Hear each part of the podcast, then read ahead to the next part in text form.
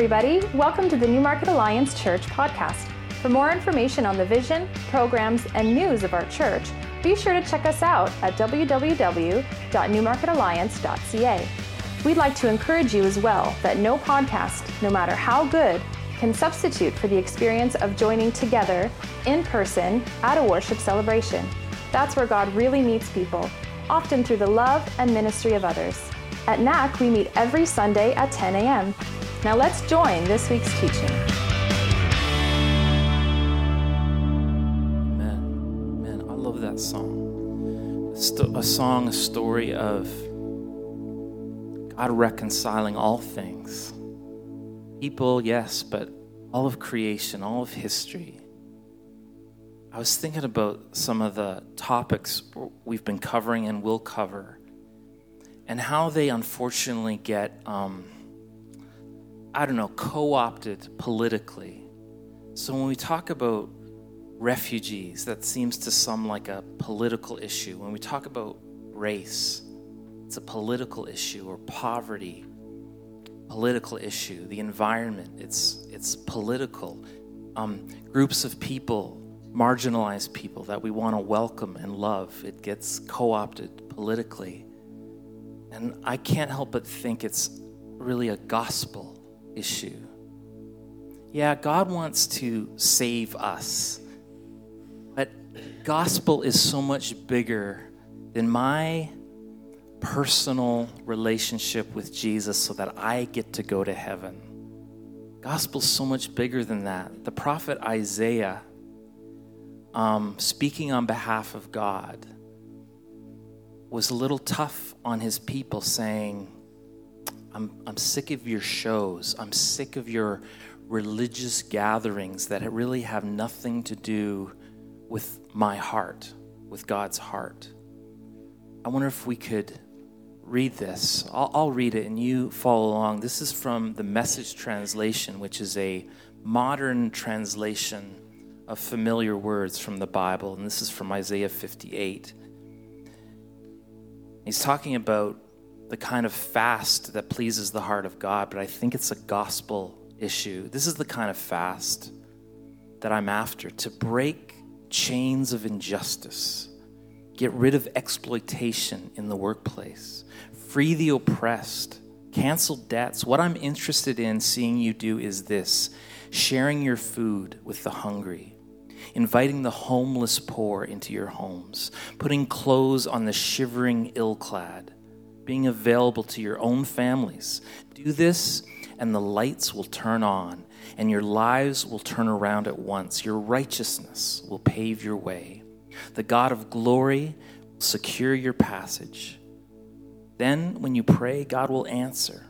You'll call out for help, and I'll say, Here I am. If you get rid of unfair practices, quit blaming victims, quit gossiping about other people's sins, if you are generous with the hungry and start giving yourselves to the down and out, your lives will begin to glow in the darkness. Your shadowed lives will be bathed in sunlight. I will always show you where to go. I will give you a full life in the emptiest of places, firm muscles, strong bones. You'll be like a well watered garden, a gurgling spring that never runs dry.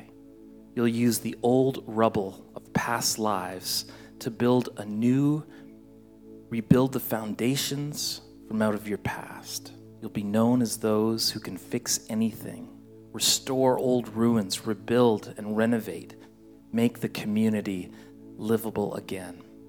That's a that's a picture that excites me. That's a gospel picture of not just renewing and restoring our individual lives, but but a world, uh, all of creation, injustice made right. And so I just encourage you, you may not agree with everything that is being talked about this summer, holy discontents, but I encourage you to come with an open mind um, open handed in your humility about it and separate it from sort of the political rhetoric that so many of these issues have gotten co opted by. Um, thank you, team. You did such a great job. Will you show your appreciation to them? I want to invite my friend uh, Andrew Stewart to come up. Andrew can either uh, take the credit or the blame for really um, inspiring me to, to think about this issue of holy discontent.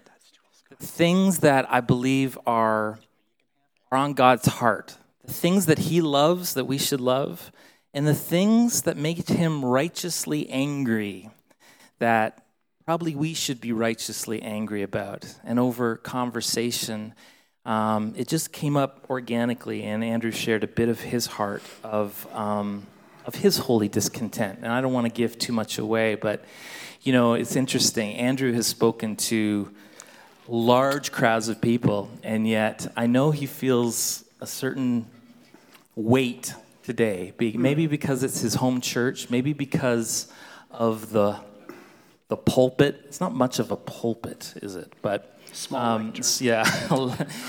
but uh, I just, I'm proud of you. You're a man of integrity, such a great family. Can I just pray for you real quick? Mm. God, thank you for Andrew. Thank you for his heart. Thank you for his his life, which um, I think we can say the way Paul said to Timothy follow me as I follow God. And uh, there are many who could say of Andrew, I'm going to follow you as you follow God. And, and and watch your integrity and watch your life and watch the decisions you make. And so, anything that just needs to be forgotten, I pray we'd forget. Anything that just is of you, God, may it just hit hard and may we be convicted and challenged. Pray this in Jesus' name. Amen. Thanks, brother. Amen. Well, first of all, I've got good news. Um, I can make this really short today. Seems like it's. Uh, are we okay here, guys? Yeah, so uh, seems like all this is unnecessary today. Um, seems the latest convening of the IPCC, the International um, uh, Committee for Climate Change, determined that uh, we really have no issue. We just made it, there was a slight mix up in metric to standard conversion, so we're all good.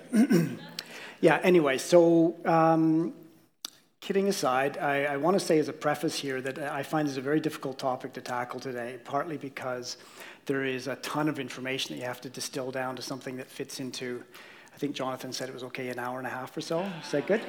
Um, secondly, um, it is so easy in something that you're passionate about or that in, incites or elicits passion to come off as either arrogant or preaching or somehow lecturing people about what they should or shouldn't be doing. I assure you that I'm in the same basket of those people who need changing and who need renovation in, in how we tackle this, this important issue of how we deal with our, our world, our climate.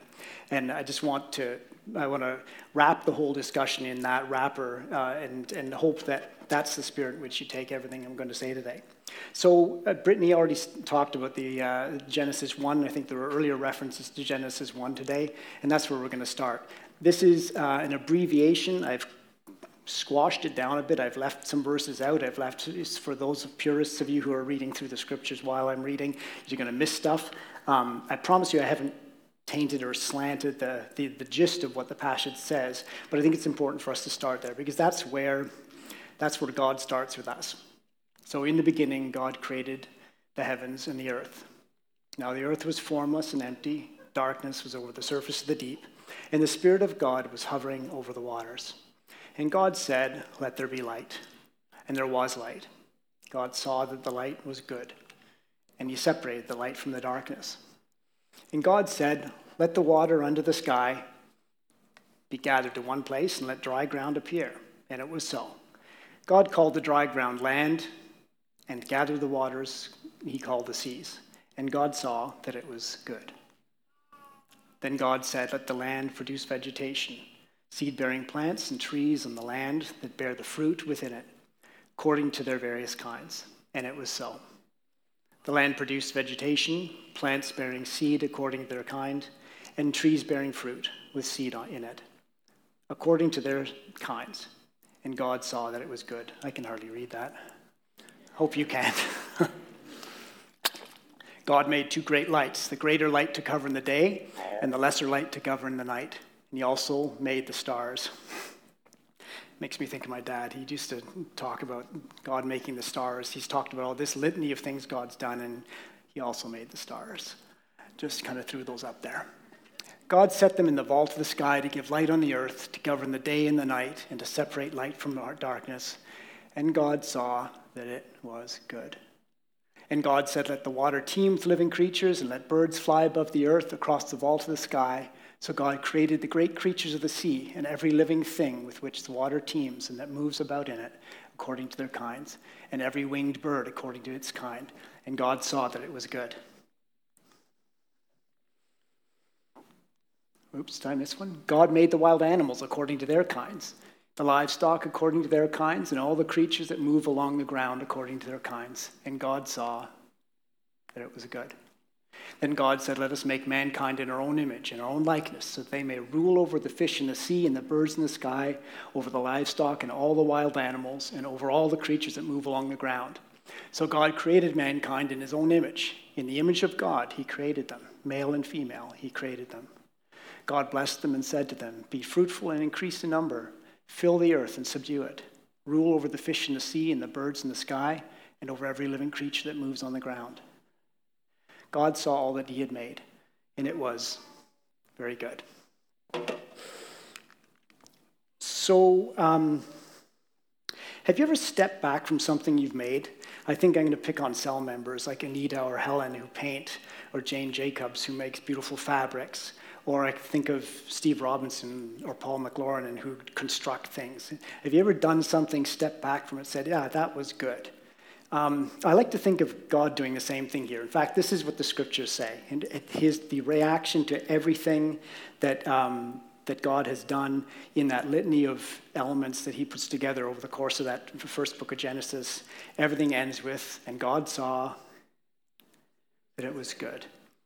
Um, and then, so his own reaction to his creation is recorded for us for a reason, I think. And whatever the writer of the book of Genesis intended us to think about it, the refrain, God saw that it was good, and finishing on the sixth day with, it was very good, uh, at a minimum conveys God's opinion about the finished work that he did. And the narrative continues and describes man's place in the garden, describes the intimate relationship that God helps him to form with his creation by getting him to name the animals. And so, man, the garden, the creation that God's made live in harmony. So, let's a couple of, we've already seen a couple of nice images. Let's forward to the 1970s on planet Earth. In my view, a very fortunate thing happened at about that time. So, this is a picture, these are two pictures of Lake Erie. Lake Erie is on fire. It's 1969. At the mouth of the Cuyahoga River near Cleveland. So much toxic and flammable fluid and chemicals had been poured into the river by an upstream chemicals plant that the river actually caught fire. You can see the poor firemen in that black and white picture trying to put out the lake with the lake. Uh, it's a bit ironic, but um, in any event, th- this really happened in a number of our, our people's lifetimes. Some of you maybe even remember it. I barely do, but I do remember it. Um, it was a big deal at the time. So the reason I call this a fortunate event is because this effect of environmental de- degradation that had been happening for already years and years came into full view. Everybody could see what the effects were of what was happening. What had been done now was resulting in this incredible thing, a lake on fire as a result. And the, the consequence of that was that it mobilized political will across political lines, it mobilized will across cross border lines, Canadians and US people who own, all have a stake in what the Great Lakes are doing. It gave rise to the Environmental Protection Agency. It gave rise to the Clean Air and Waters Act that came of it. And the result was that a couple decades later, the Great Lakes are uh, a clean place. They have some issues, but you can swim and dive and boat and, and fish and do all these things within the Great Lakes, which for a while, especially in lakes like Erie and Ontario, were just basically unthinkable. So this is an example of anthropogenic change. So everybody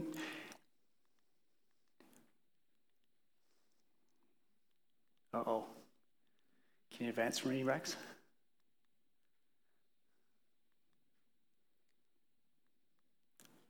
Anthropogenic Everybody say anthropogenic.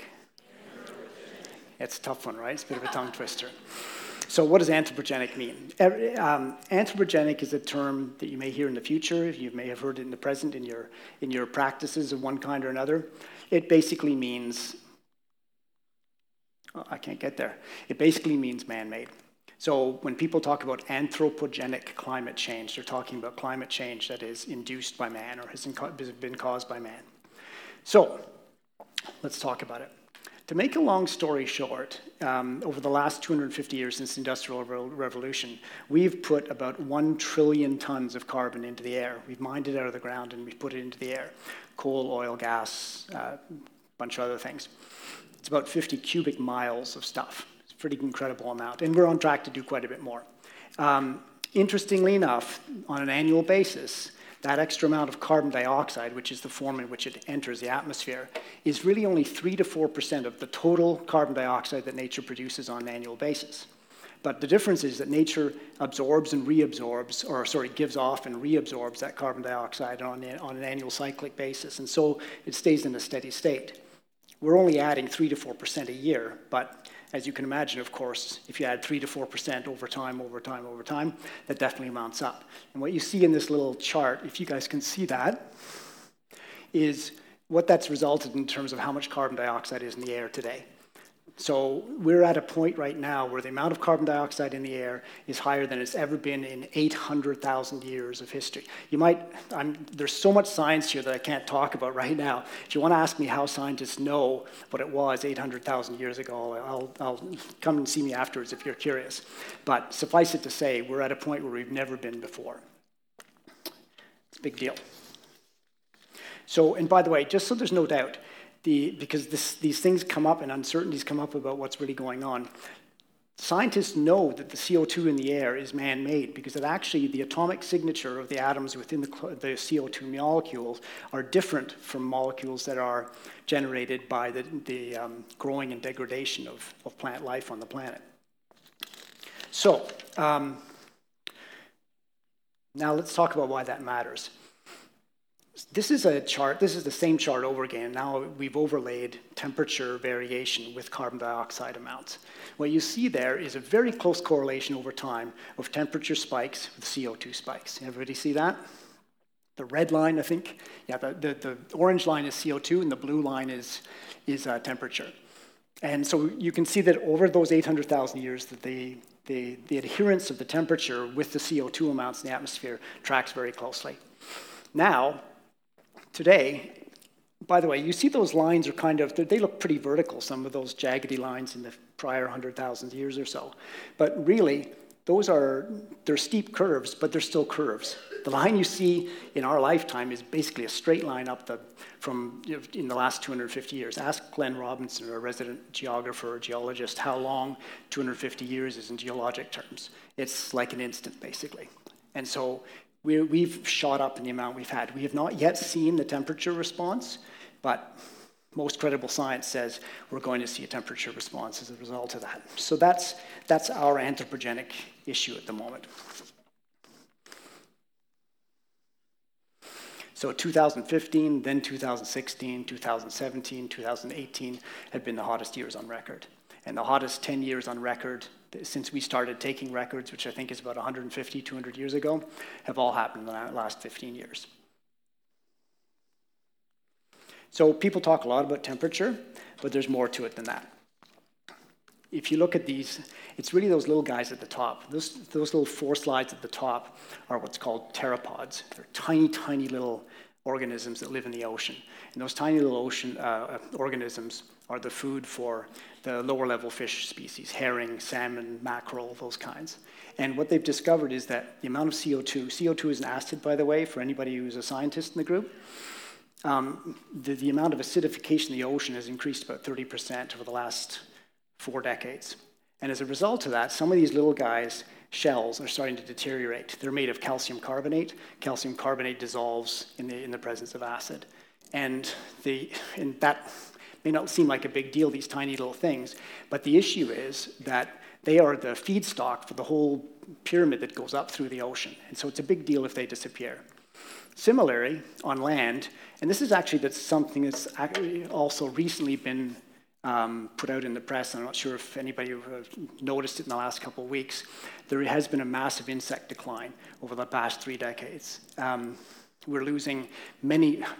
This one doesn't show mosquitoes. They unfortunately aren't decreasing, but um, a lot of the other ones are. Um, do you, has anybody noticed that there are fewer bugs striking their windshield on the way up north these days versus 15, 20 years ago?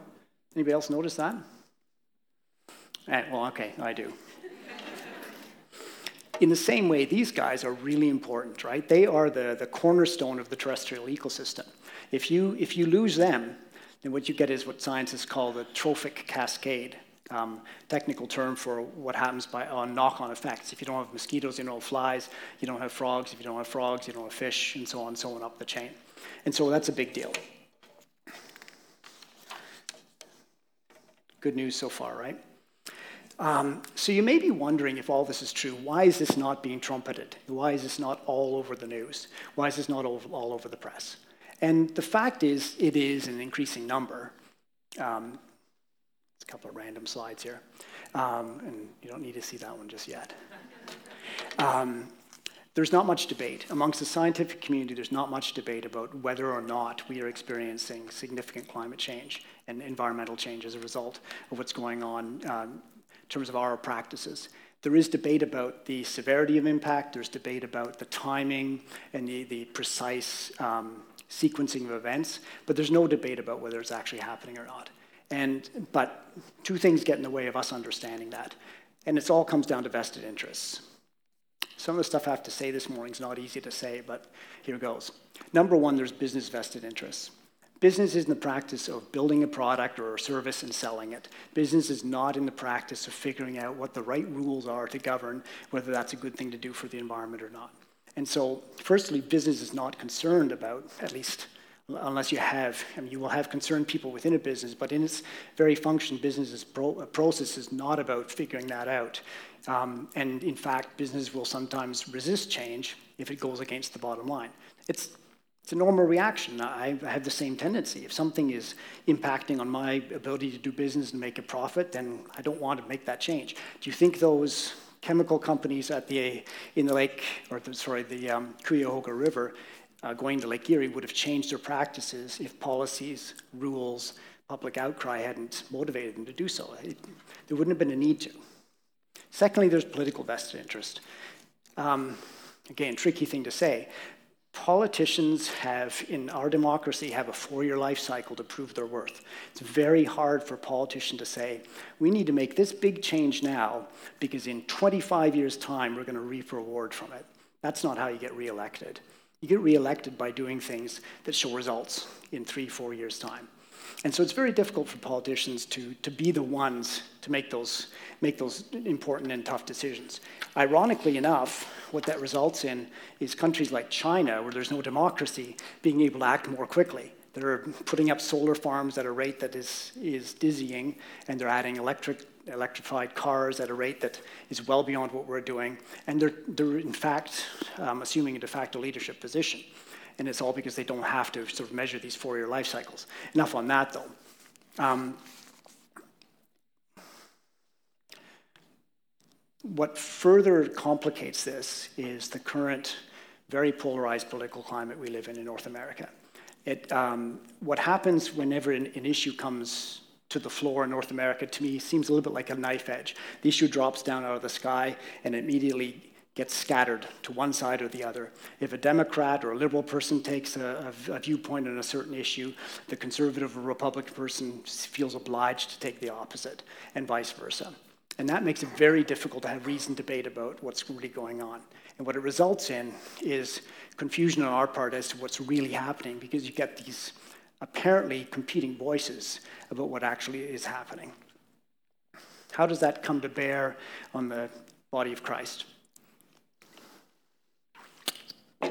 So, a recent Gallup poll said that um, only 34% of self described evangelicals think that climate change is real.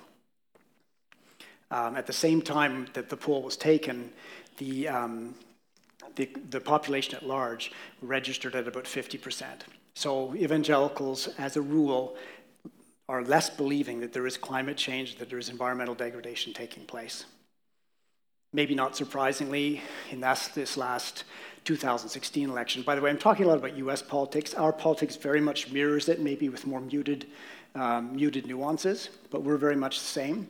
Um, also, my target market is usually in the United States. In 2016, 81%, which is a new record, voted for Donald Trump. Donald Trump is the person who has repeatedly said climate change is a hoax that's been perpetrated upon us by the Chinese. And so there's a polarization that's resulted because of, call it an affiliation or a, an affinity of evangelicals to side with Republicans on various issues. And that affinity is understandable because Republicans, as a rule, have espoused some things that are important to evangelical people, right to life being one very prominent one. So, as a result of that, we are effectively. Sorry, I want to say one more thing. I saw a, a, a, poll by The Guardian which, which polled evangelicals on the issue of climate change. And what they concluded in large measure was that the reason evangelicals don't latch on to the issue of environmental degradation is because the people who are talking about it are the people they disagree with about all the other things. And so they can't accept that that person might have something true to say about what's happening with climate change, environmental degradation. And that's a, it's a very, I understand that dynamic. It's, it's difficult, but it very much gets in the way of us having a clear picture of what's actually going on. Um, as a result, um, we're behind the world on thought leadership. We're behind on the uh, we're behind on accepting what the science is, what the scientific fact is, and so I want to say this: Do you want to bet on the over or the under that in ten years' time, everybody in this room is going to acknowledge the, fa- the fact of environmental degradation, is going to acknowledge the fact of climate change, and is going to acknowledge the urgency of it, that it's a clear and present danger. I'll take any, I'll, I'll accept any takers on the bet because I'm sure that's what's going to happen. And so, what, that, what we really need to get our heads around is do we want to lead on this issue or do we want to be the followers? And by the way, if I'm wrong, say my bet is wrong and that doesn't happen, and like the initial comic shows, there really is no problem. What would be the downside to Christians being known to be the zealots of the protection of the environment for God's sake? Why, why would that be a bad thing for us? The whole gospel is one that includes the incredible gift of God, the incredible gift of God in creation, and bears with it an outsized responsibility too, to be the ones to steward it, nurture, and take a leadership position on it. So there's no downside to my view. Spoiler alert environmentalism equals worship. Um, I remember when we first talked about the environment in our cell uh, a couple of years ago, I remember Christine Hunt saying, that really our reverent, concerned response uh, to what's going on in the environment amounts to an act of worship. And I like that way of thinking about it. Um, careful reverence for God's created world and all that's in it is an act of worship. If you go back to the Genesis 1 narrative, God saw that it was good. God appreciated what he'd done. He liked it. He, he thought it was well done, well put together. And he, that being the case, think about some of the human examples I mentioned of people doing good work, you want people, when you've done something good, also to appreciate it. At a minimum, our response to God should be to appreciate what He's done and to uh, treat with utter reverence the thing He's done. As that video clip earlier on said, that doesn't mean you're worshiping the environment, it means that you're worshiping the creator of the environment. Environmentalism, also, if I can get there, equals obedience. It's also a matter of obedience. Um, in the parable that Jesus taught about the talents and the servants, most, most of the people in this room know about the, par- the parable of the talents and the servants. What he says, he asks each of his servants to give an account for the resources he has entrusted them with. And I see our role with creation being like that. Um, Jesus created the universe by the power of his word. That's what it says in the scriptures. And then he handed it to us to enjoy and to steward. And so, that being the case, you can see this as one of his, the talents that he's given us. And he's entrusted to us as his servants. So I want to be in a position to say how I responded to, to the gift of that talent how I stewarded that talent. So I do see it as a matter of obedience as well. Thirdly, it's a matter of justice. Climate change's adverse effects have an outsized impact on poor nations. 99% of poor nations are the ones who, uh, who basically take most of the hit associated with climate change. Yet the 50 least developed nations in the world produce 1% of the climate change effects, basically gases or environmental degradation, versus the developed world. In our world, environmental change means we've got to turn the thermostat down.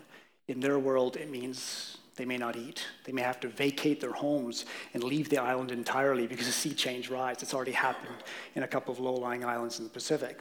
Um, they may succumb to, to drought, they may succumb to, to, um, to heat prostration. So it's a much bigger issue for them. And so to us, environmentalism is a matter of social justice. And uh, we may not feel it, we may not see it with our neighbors right next door in North America, but our neighbors, our brothers and sisters, um, people in other nations are the ones that are the ones that may suffer disproportionately for what's going on in the environment. And so it's important for us to acknowledge that. So right about now, you figure I should be wearing a camel's hair shirt and eating locusts, right? Like the, the doom and gloom old prophets. So, what then shall we do?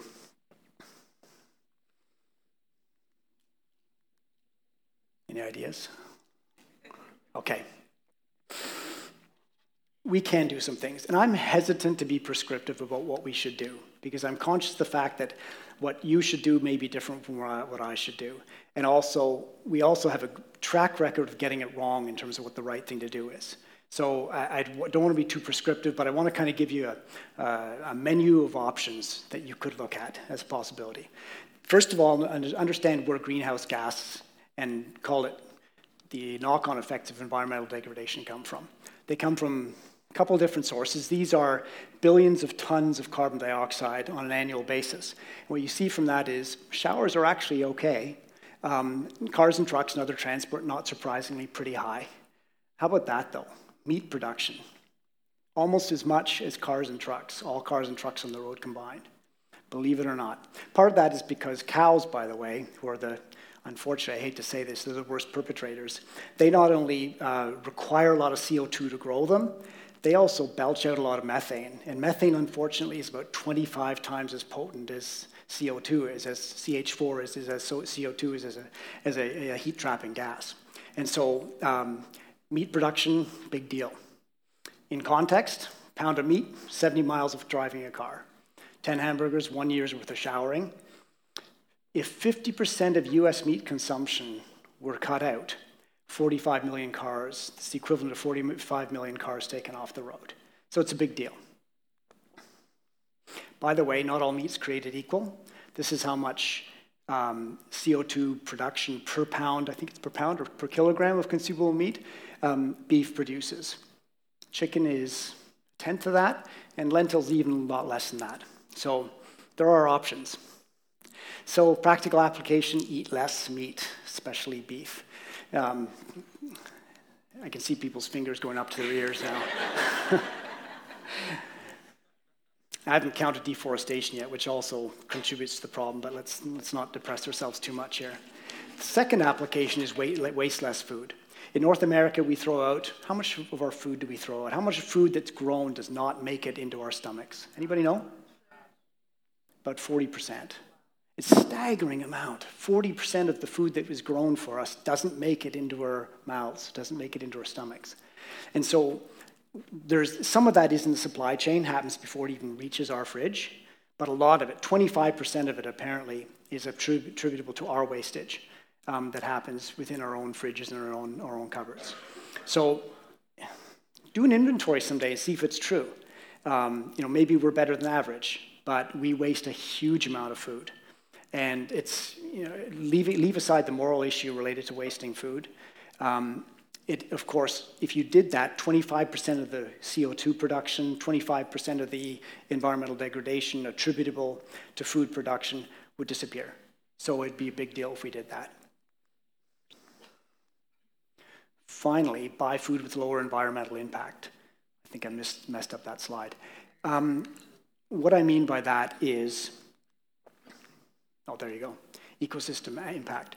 Um, I, you saw the slide about in, insect populations declining worldwide, which is a scary thing. And the, part of the problem, by the way, is they don't even know why exactly. They know some of it's climate change, they know some of it's deforestation, they know some of it's fertilizers, they know that a lot of it is pesticides. And so if you eat organic food, um, organic certified food has to, has to comply with the regulations that say they are not using pesticides, they're not using hormones, they're not using antibiotics in the growth of whatever the product is, whether it's meat or whether it's vegetables or anything else. And by, by the way, I'm, I'm not a proponent of organic per se.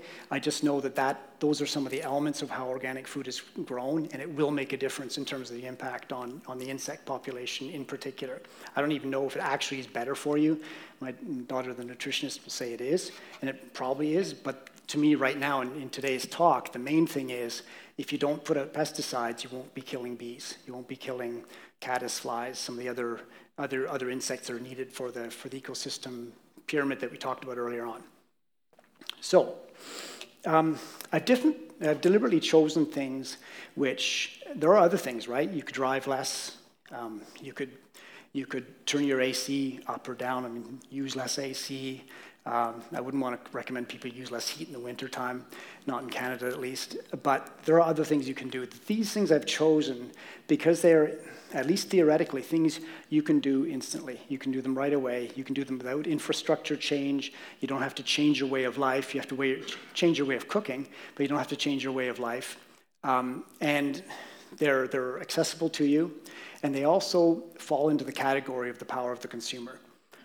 Um, if people buy in a manner that fits that profile or some of those profiles, it will move the needle in terms of what's offered in the market. People have probably heard about Beyond Beef that has recently made its IPO public debut. That product of meat that or something that feels, looks, tastes like meat but is not really, it, nobody would have nobody would have started that if it hadn't been necessary or hadn't been demanded by the consumer. As a consumer, we have a way more powerful voice than we think. We can move the needle on what gets produced and how it gets produced. So, having said all that, um, it, I don't want to. I don't want to make this a lecture about the right things or the wrong things to do, because really it comes down to a matter of the heart. Um, there are some. Those are some practical ideas, but more important um, than what we do uh, is what, what our heart does. So I got three suggestions on this front, and they're admittedly broad and vague, but there are things that I think will help us. First, ask God to reveal his heart to us regarding the world, not according to, as Jonathan said, political expediency or the things that have been fed to us, but ask God what he wants us to do. Um, ask us how he wants us to interact with the world he's given us. Um, it's, it's ours to steward, it's not ours to own. It's His. He made it, He saw that it was good. What does He want us to do? What does He want you to do?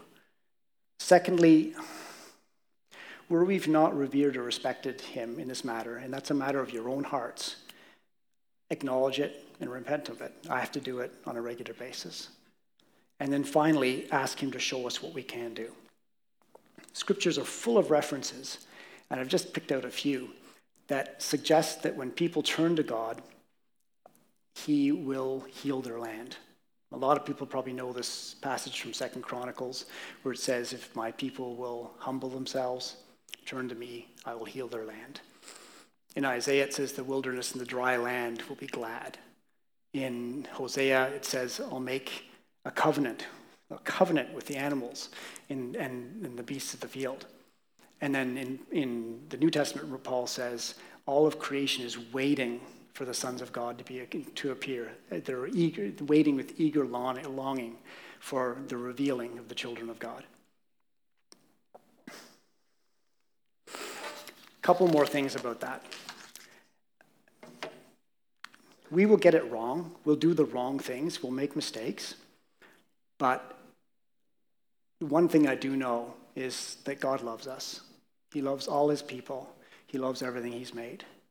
And I also know that he can make mistakes right. mistakes that are made in good faith with an attempt to, to honor him by them, he can fix. Um, so we'll get some things right, we'll get some things wrong. But if our hearts are right with respect to Him, what it is we should do, what He has calling us to do, He can orchestrate that all into a perfect solution. I'm convinced of it. I've seen it before. Um, I want to recall the, the passage in the New Testament whereby Jesus was watching and his disciples were watching people put money into the coffers of the temple. And a widow came and put two pennies in the temple, or two mites, I think it was called, um, versus all the rich people who were pouring money into the coffers. And Jesus said, She's given more than all these other guys that came by. She gave out of her poverty, these guys gave out of their wealth. Now, I don't want to take the analogy too far, but basically, um, what that suggests to me is that God's economy is not our economy. Don't equate the smallness of the thing you can do with how much God can make out of it. God can do anything with the little bit in good faith and with good heart that you give him and that you, you sign up to do for his purposes. This is just one piece of the puzzle of what obedience means, what righteousness means, um, but it's something that we can observe and can do something about. It's only half an hour, Jonathan. Let me close in prayer. Father, we want to thank you again for the magnificence, the wonder of the things you have made for us, for us to enjoy, for us to steward. Thank you for making us in our you, us in your image to take care and steward these things. And thank you that you can make everything new and make everything right. You have come to restore and to give back where the destroyer has stolen.